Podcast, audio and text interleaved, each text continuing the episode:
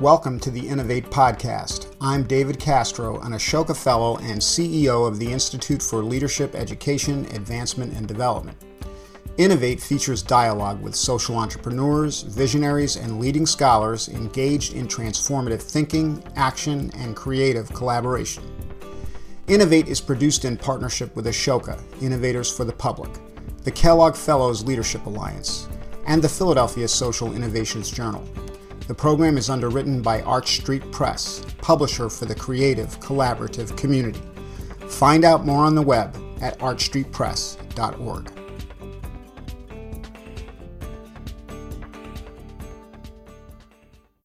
Today, our guest is Cindy Kaplan, co founder and executive director of the Spoon Foundation, an organization with a mission to improve nutrition and feeding for orphans and vulnerable children so that they may grow and develop to their full potential.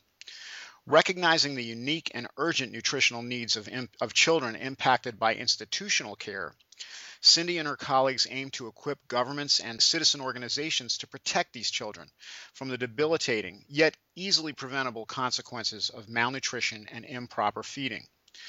Cindy co founded Spoon in 2007. Spoon is the first organization worldwide dedicated to improving nutrition and feeding for children living without permanent parental care.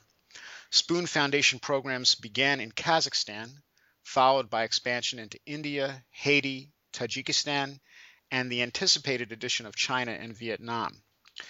Cindy's work transforming the lives of orphan children has been extensively recognized in Forbes magazine, the Huffington Post, and a litany of other newspapers. And in 2013, Cindy was named an Ashoka Fellow.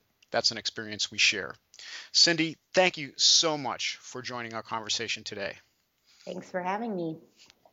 I'd really like to begin at the beginning uh, with your personal motivation to found this organization. And I understand that your adopted son, Jaden, is a very important part of the story. Could you tell us about that? Sure, absolutely. Uh, I met Jaden in Kazakhstan uh, when he was six months old in the process of adopting him. And he was about the size of a newborn at that time, grossly underweight, and had been diagnosed with failure to thrive.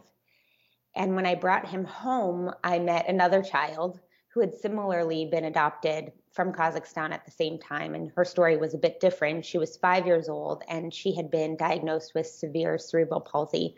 She was um, extremely handicapped, unable to walk, unable, unable to stand up straight.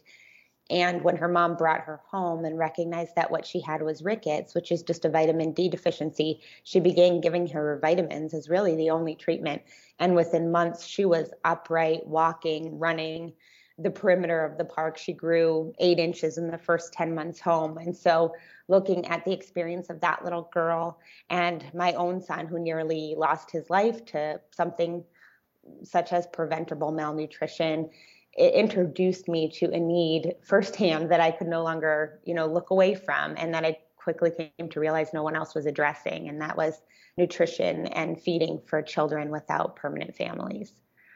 Wow. And so you you also have do you have some educational background in nutrition and wellness because i noticed i noticed also that in your career you had had some experience with that and i wondered if that was an asset that you could bring to this this problem some background in that area. Right. You know to be honest the only relevant experience i had was um, was was having the experience personally of being someone who was malnourished. I um, had undiagnosed celiac disease for many years and knew what it felt like to be undernourished and knew what it felt like when I got diagnosed and my body started getting what it needed. It's nothing compared to the experience that these kids have. It's nothing um, relative to how much they are um, deficient and deprived, but that experience taught me firsthand about the connection between what we put in our bodies, what we eat, how we're nourished, and how we feel.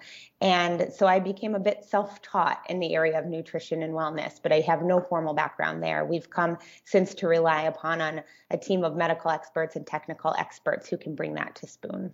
And can you talk a little bit about your motivation as a social entrepreneur? I think it's something that is very interesting. I've, I've, obviously on our program we've talked to many social entrepreneurs, and there's such a unique difference between someone who sort of encounters a problem and maybe has a personal experience and then perhaps addresses one person or or uh, you know maybe wants to make a contribution to an organization that's doing something. And then there's this different kind of person of which you are clearly in the latter category that says you know what? I'm going to go out and change the world in this regard. I'm going to make a major impact on this problem. And tell us uh, if you can i don't know if you have any insight into uh, what is it that where does that motivation come from to be be the change in the world so to speak you know, I have to probably credit my parents because they gave me very good modeling. Both of them are entrepreneurs, and so uh, that was my norm growing up. And I, I sort of always thought and didn't think otherwise that if you see a problem or an opportunity and nobody else is chasing it, then that's your responsibility as a citizen of the world to do. Um, I'm also married to an entrepreneur, and prior to Spoon, had been a part of a couple of startups, including um, including as a founder, as a founding member of the team, and so. I had experienced sort of firsthand the power of having an idea and bringing it to life. Uh, though I have to say, I didn't ever dare uh, to dream this big for Spoon. Uh, it just really started as as as seeing a seeing something that nobody else I felt like was seeing or recognizing, and I I felt like it wasn't even a choice really that was something I needed to do. That's great. Well, I wonder if you could take a few minutes and um, let's focus now on the problem. I think this is probably not well understood at all uh, mm-hmm. by the general public, and of course, mm-hmm. that's part of what your work is. But as I understand it, you've really put your finger on a very unique element of malnutrition. I think I think people understand that generally that there's a problem with nutrition in many parts of the world, but what you're really focusing on is a is a different experience that that children have when they're in an institutional setting that makes their um, experience much worse and puts them at much greater risk. I wonder if you could uh, paint a picture of that for our listeners. Sure. And I think it's a combination of these kids being at increased risk and then that being compounded by the fact that they're generally not being reached by most global malnutrition and hunger efforts. So so right now there is a really significant global effort to end malnutrition for children. And um, that is being supported by many governments and many INGOs and, and IOs around the world but they tend to focus on community based approaches, which is reaching children through their families. So kids without families are being inadvertently left out. And, and much of the time that is sort of inadvertent, but sometimes it's purposeful. And that's because there's also simultaneously a very large deinstitutionalization movement happening. And that means, uh, organizations and, and, countries working to end the institutionalization of children, which nobody could argue against. Uh, orphanage or institution is no place to grow up. And there's plenty of research documenting that. Um, so essentially, they've been encouraging and pretty much mandating a lot of these the large institutional donors have been mandating that dollars not be spent in orphanages sort of out of a fear that um, orphanages will get better and they'll be a magnet for the community, for children in the community. And that's being done for good global policy reasons. But the consequence is really devastating for the millions of kids who are still living in these institutions. And we don't actually have a number because uh, nobody has been tracking how many kids are living in institutional care. I think the last count was in 1985. And um, it was well over 10 million. Estimates are as high as 50 or 60 million. So, for kids who are living in orphanages right now, they're generally not being reached by most any kind of humanitarian um, or uh, global programs. And their own countries oftentimes um, have, have sort of put them away as well and haven't paid a lot of attention to them or what's going on with them. The, yeah go ahead please. I was going to say i think it's i think it's very hard for people to understand um, the extraordinary impact that uh, malnutrition can have on a child's early development. And you you really have um, just visualized this so well in several presentations that i've watched. And um, it's something that you, you see the pictures and it, it's very graphic, but I wonder if you could just point out a few of these things, the, the physical and mental effects of malnutrition on a very young child in terms of stunting and in terms of their, um, you know, ability to thrive. And I wonder if you could comment also on to what extent is it reversible? Is is there a point at which it's really too late and this child's going to be um, disabled uh, in in some respect for the rest of their lives? Or is there, you know, what what's the point of no return in that process? I'm just curious what your mm-hmm. findings are. Mm-hmm, mm-hmm. And sometimes it looks really graphic and really obvious, as you stated, and sometimes it doesn't, because generally kids stop growing tall before they stop growing wide. So, one of the first indicators of chronic malnutrition is stunting, which is that phenomenon of, of you know, stopping to grow in height. And so you might go into an orphanage as we did in the beginning and see kids who look to us generally healthy until we recognize how old they are. Right. And then realize that it's not necessarily that they are chubby and well nourished, but that they're distributing whatever weight they have over sort of a shorter frame of body, and it makes them look like they're doing better than they are.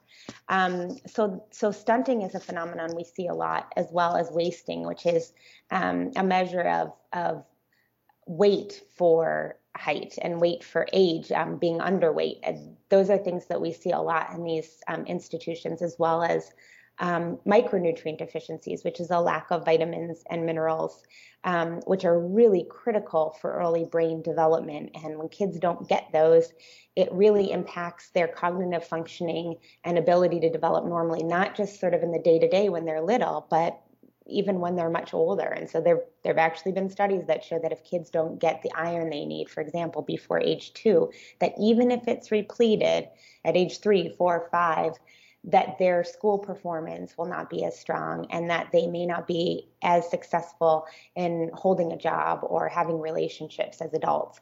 So we we don't ever like to give up on kids and think that it's too late. I think at every point in the process, it's worthwhile intervening.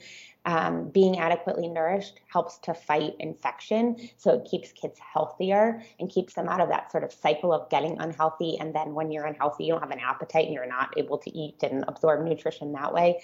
It's never sort of too late, I think, in, in terms of being able to promote their energy level and being able to you know pay attention and engage with others and protect their protect their health.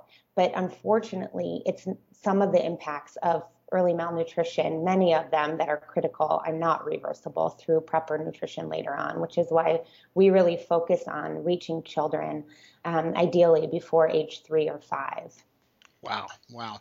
So very serious problem with long-term consequences if it's not managed, and uh, difficult to reverse if it's not caught early. Um, mm-hmm. I have a real, I have a question that I'm sure maybe some listeners may be wondering, which is, in these orphanages, how much of this is uh, conscious neglect, if I can put it that way, you know, a sense of not caring about the uh, well being of these children versus just ignorance of, of, of the process that's going on and not, not understanding the damage that they're doing. I wonder if you have a perspective on that. Yeah, our staff has been to dozens of orphanages and like institutions in seven, eight countries throughout Central Asia and in the Americas. And we have never experienced that it's an outcome of the people there not caring about the kids. Generally, um, the staff in these institutions cares deep care deeply about the kids. It's a lack of education. It's a lack of resource. Um, it's a lack of just focus on an issue that I think generally hasn't been appreciated as far as the importance it can have on these children's development and on their health. And I think what's really important to note is um, you had mentioned in the beginning the risk for these kids. We do believe that they're at uh, much greater risk than their counterparts in the communities who live with families because you know, they most likely didn't get uh, great prenatal care, which might be common among um, among other children who are coming from deprived situations in the communities. But they also, uh, especially if they were abandoned early in their life, didn't benefit from breastfeeding, and then the stress of being in a situation where you don't have a constant caregiver.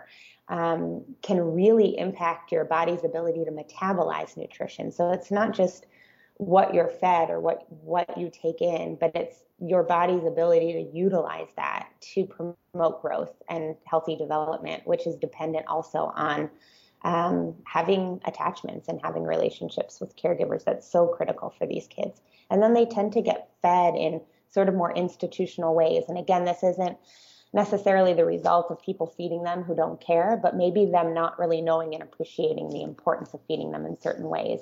Now, we, we see particularly kids with disabilities suffering in these institutions. And in, in those cases, sometimes it is that um, their lives are just not quite as valued as kids who are more typically developing, and they're not getting what they need because the people caring for them don't really understand what they can grow to be. Now, here's a question that I have about working across so many diverse cultures. And I wonder how you approach this because I'm sure some of the issues that you confront have to do with how you translate some of these concerns into other languages and cultures and how people receive the education or criticism or guidance, if I can put it that way. Mm-hmm. And I wonder um, how do you approach that do you approach that with staff by developing staff in country who are part of the culture or uh, do you have uh, you know staff that actually come in as outsiders but are trained in in that cross-cultural communication um, required to get people to change their approach? And it's very encouraging i have to say to hear that that that basically this is a problem of ignorance and not of mm. will, willful neglect which is probably a much harder thing to, to change. Absolutely absolutely. I think for us, the key has been partnering with local experts or governments or professionals or child welfare organizations on the ground in the countries where we work from the very beginning. So we have a three step process, and the first step is assessment. Before we want to come up with any solutions, we need to make sure we understand the problem because it does vary um, between countries um, and even between institutions in some cases in certain countries. Um, sometimes it's a matter of um, you know, not getting certain micronutrient deficiencies from their diet. Sometimes it has more to do with feeding practices and the food being delivered in such a way that kids can't really take it in and absorb it. Sometimes it has to do with food preparation or hygiene, um, and poor hygiene can uh, poor hygiene can lead to the development of parasites. Which, if you have parasites, it doesn't matter what you're taking in, you're you're extracting it so so quickly from your body that you can't absorb. So, we start with an assessment, and in that process, work with locals so that they are helping us to both define the problem and the solution. Um, it's definitely not our job to come in and criticize. It's our job to work with them to figure out what it is that we can do better for the kids. And then after assessing, um, we work with them to develop those solutions, which usually are um, developing nutrition screening systems to make sure that there's a system in place to catch the kids who are falling through the cracks and a way for for the folks who are caring for them to know what to do next or training. Um, and and our training approach is training of the trainer. So as you as you suggested, we work with um, local folks to train them to build their capacity, and then they they go ahead and train the caregivers and others in the country. That's great. So that makes it uh, easier to digest the guidance, if I can use the metaphor. Um, exactly. But, but um, the uh, so such such powerful and important work, and um, and I wonder about well, one thing I wanted to just to illustrate an example of this, which I think is so, uh, I found it to be very surprising and um, interesting and disturbing at all at the same time, was just sort of looking at things that you would imagine somebody are well intentioned, like you know, feeding a child with a with a big spoon as an example mm-hmm. you know mm-hmm. so you're thinking like boy here i'm trying to really get this nourishment into the child i'll use a big spoon and it turns out that that that doesn't work because the child isn't capable of uh, you know consuming that or something as simple as you know spooning from behind the child as opposed to making eye contact and and you know observing how it's going down. Um, there just must be such a range of of, of um, problems that you've encountered. I wonder if you could just share a couple of stories uh, along those lines of um, simple yet yet powerful things that you've been able to do to help solve this problem. Sure, absolutely. And it really is, I think, a matter of a lot of little things that can add up to be something bigger. Um, and it's cracking it away, it's chipping away at it sort of little uh, bits at a time, or we say spoonful by spoonful. And one, um, one example was in our work in India, where we saw rates of anemia um, that were extremely high. And that's true overall for India, but we saw them much higher among kids in institutions than in the general public. And we observed that there was um, a feeding practice there of transitioning kids off of formula very young, and a perception um, by the doctor who was directing the caregivers to do this that keeping kids on formula could create um, a problem with diarrhea. Ah. And what we know to be true is that the buffalo's milk or cow's milk that they, were transitioning onto at maybe two or three months of age, um, their little bodies aren't ready um, for that, and they don't they don't have the lining in their intestine to be able to digest that, and it and actually kind of beats up their insides and can cause iron bleeds, which which is a major cause of anemia. And so um, we we had to sort of negotiate and say, okay, let's push back um, the introduction to milk, you know, another month and then another month, and um, collect data on the kids and diarrhea to be able to demonstrate that this wasn't going to lead to an increase in diarrhea and will actually protect the health of the kids. And and, and throughout that process, teach them how to test their hemoglobins, which is an indicator of of anemia, um, to see that that this is something that will actually support the health of their kids, which is what they really want to. Um, you know, it would be a different story if they didn't have clean water, of course, but in this case they did. So that's one small example. Another one that has to do with with diet is um, in many of the cultures where we work, it's very common practice to give children tea. And tea contains a chemical um, that actually inhibits the absorption of nutrients. So if you're giving kids a nutritious meal, but then you give them tea, it actually works against them from being able to take the vitamins and minerals from their food and absorb them. And we know we're not going to change the, the practice of giving kids tea, but changing the timing and giving the tea one hour or one before or one hour after the meal um, makes a big difference. Same with soaking um, beans and rice, for example. If you soak grains and legumes for a period of time before you cook them, it strips some of the chemicals that that are in them that that also inhibit absorption of nutrients. So it's little things like that that can make a huge difference. That's remarkable. Does does that have the same impact on adults, or is that problem limited to child the, the consumption of tea?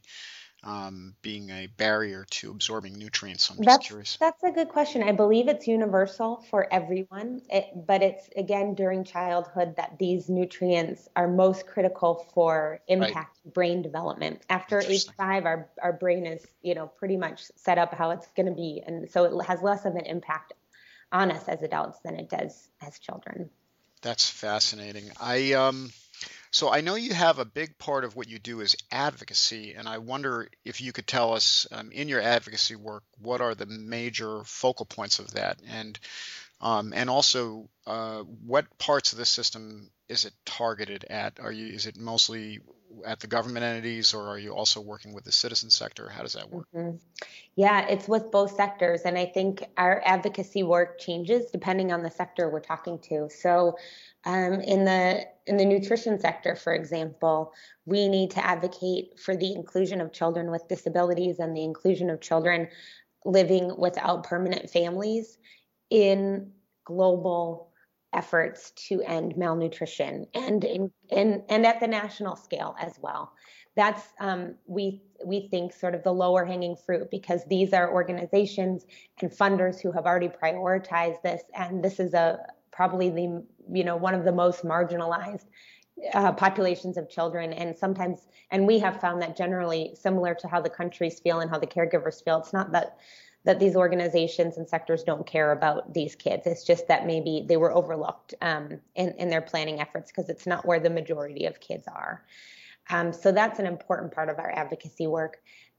I think that the most critical thing for us has been to have evidence and when we started, you know, it was the experience of these two children, my own and, and my co-founder's daughter, who I talked about earlier, uh, that that led us to believe there's a problem here. And we surveyed other adoptive parents, but we knew that wasn't going to convince anyone to change anything. And so the first thing we did was to do a study in Kazakhstan, um, and we were able to, working with the locals there who were incredibly open and proactive, document rates of malnutrition in the institutions that were startling and much higher than kids living in the general population. And it was that data that that caught the attention of the Ministry of Health and um, pretty much immediately prompted them to change their national policy for nutrition standard and diet in all of the baby homes countrywide.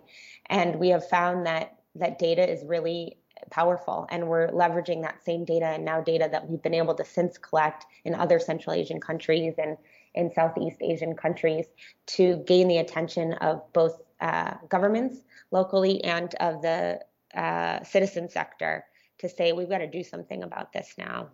Where does deinstitutionalization fit in your in your advocacy advocacy work? Do you is that is that something that you try to convince um, governments to do or continue? How, how does how do you look at that at this point? Yeah, I think our approach to deinstitutionalization is is a little bit different. Um, we take in some ways a backdoor in, which can be compelling because nutrition is not a very threatening issue. It's sort of a benign entry point, and we're able to work with our government partners and our local NGO partners and, and get in the door and develop a relationship and develop trust and show them that kids who have adequate nutrition and nurture, the combination is critical there and they need both. But kids with adequate nutrition and nurture are likely to be healthier and to develop more normally. And so, um, we have found that especially with international adoption on the steep decline that the best chance for the kids who are currently in institutions to get out is for them to be somewhat healthy that locally um, and even internationally for the bit of international adoption that does exist, children who are healthier and more developmentally on track are more likely to be placed with a family or reunified with their biological families. Um, we also support deinstitutionalization by equipping foster families and adoptive families who might take these kids in on understanding their specific and unique feeding and nutrition needs so that they're more likely to have successful placements. If um, if parents adopt children who hoard food or have food aversions or are severely anemic, which impacts their ability actually to bond and form attachments, that's going to really impact the success of a placement. And we're looking at now how that translates back to kids in our own foster care system here. Um, lastly, I think we are, are working to preserve families by ensuring that professionals in the countries where we work are equipped with knowledge on how to feed kids with disabilities because kids with disabilities are often sort of the first to be um, exited into institutionalized care, especially in post Soviet countries. So, to make sure that locally they know how to feed these kids, which is, you know, if you're a parent, you know that the bulk of what you do with a little child is feed them and, and try to get them to sleep. And with a child with disabilities, that's that's magnified. So, make sure that they know how to care with their kids so they don't need to part with them in the first place. Wow, very, very important work.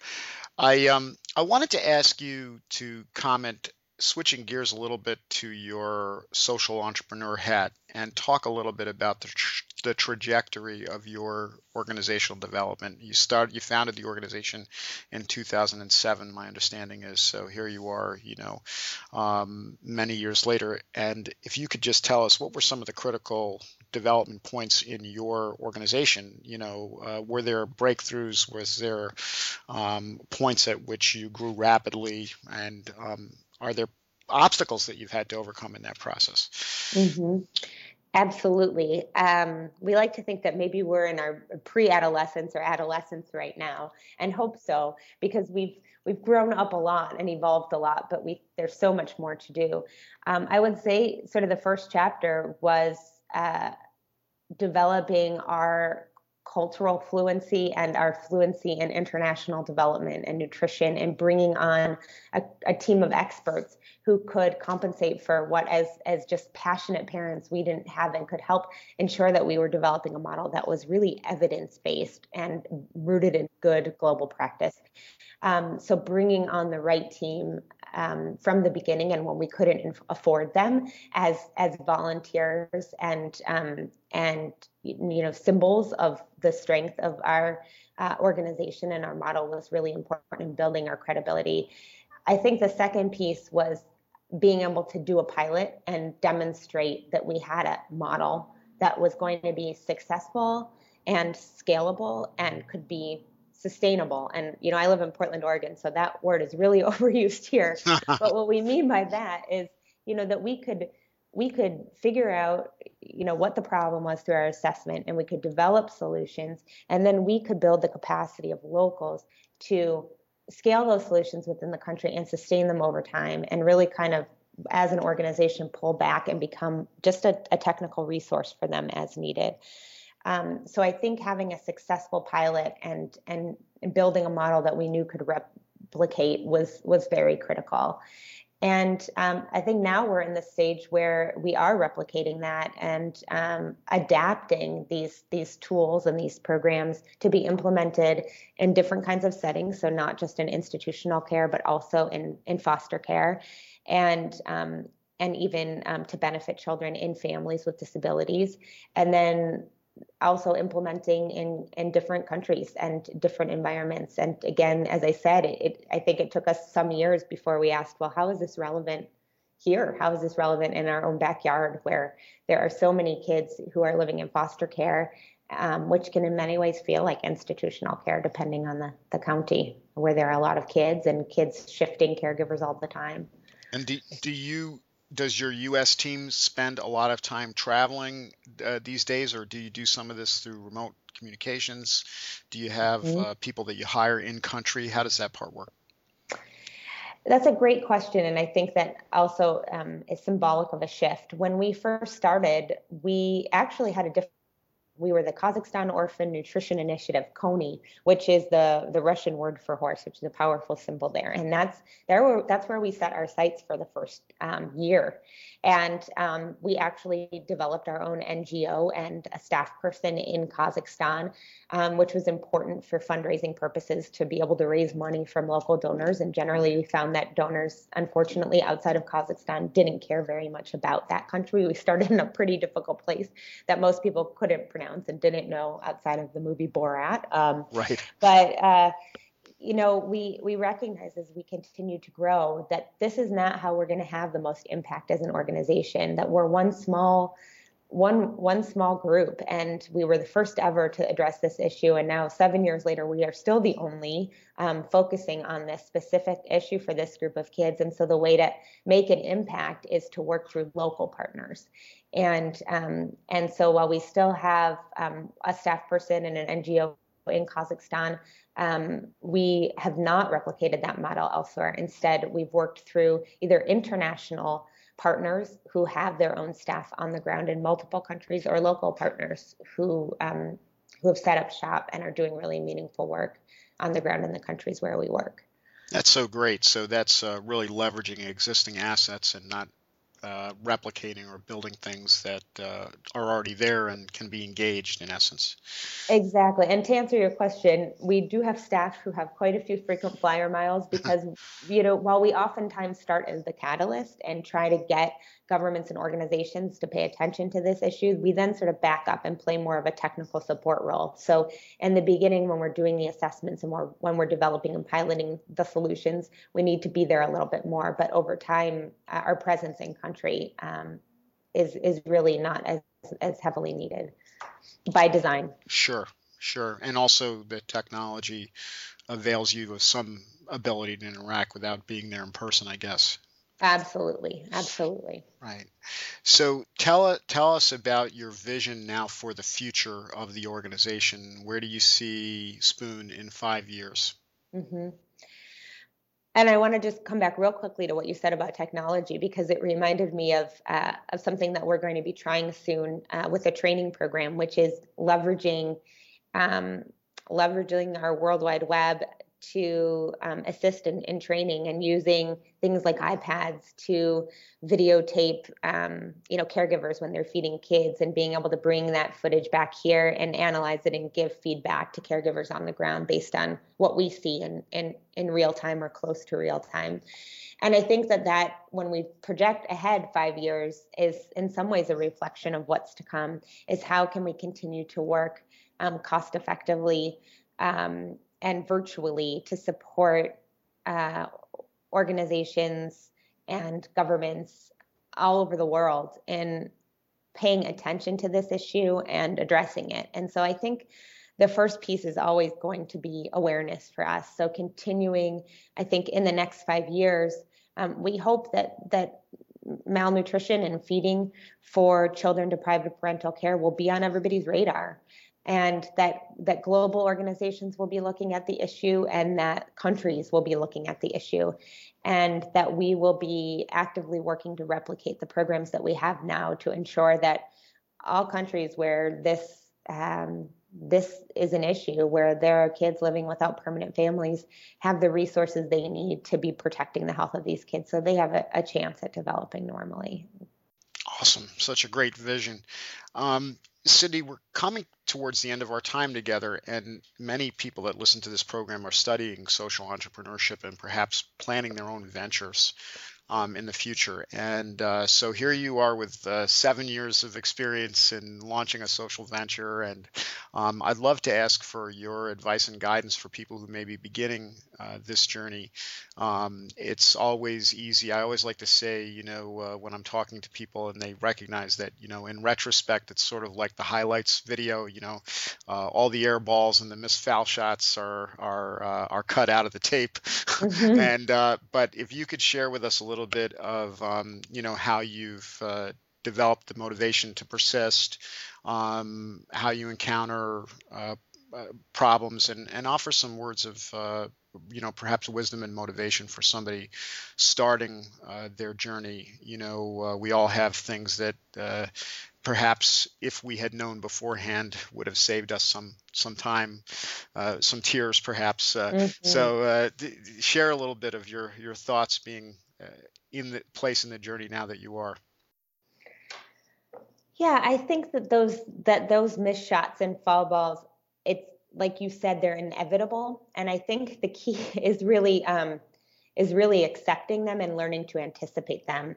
And I think the more practice that we have, um, making mistakes or with things going wrong and recognizing that as a pattern that this is part of the process it's not an exception but it's part of the process and um, and that's okay because you know a three point shot's coming or you know um, a new teammate who's who's going to you know bring you to the next level is coming.